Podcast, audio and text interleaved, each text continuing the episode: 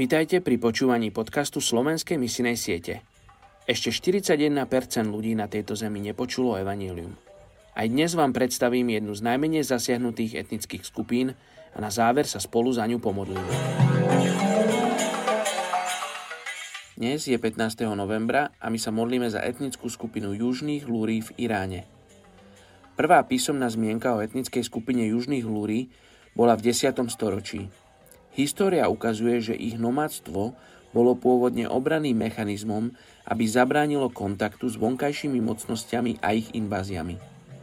Keď Mohamed Reza Šách upevnil svoju moc nad rôznymi časťami Iránu, ľudia z etnickej skupiny južných lúrí trpeli.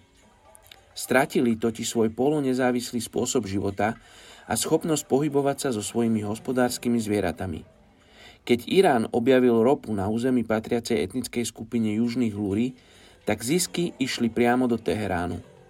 Irán je veľmi uzavretá krajina pre akékoľvek kresťanské aktivity medzi etnickou skupinou južných lúry. Poďte sa spolu so mňou modliť za túto etnickú skupinu južných lúry.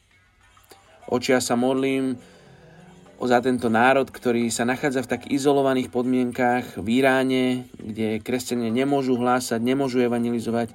A preto sa modlím o odvahu pre tých kresťanov, ktorí sú v Iráne a modlím sa za tých ľudí, ktorí majú prístup a môžu ísť do Iránu, aby posluchli tvoje volanie a išli etnickej skupine Lúry. Amen. thank you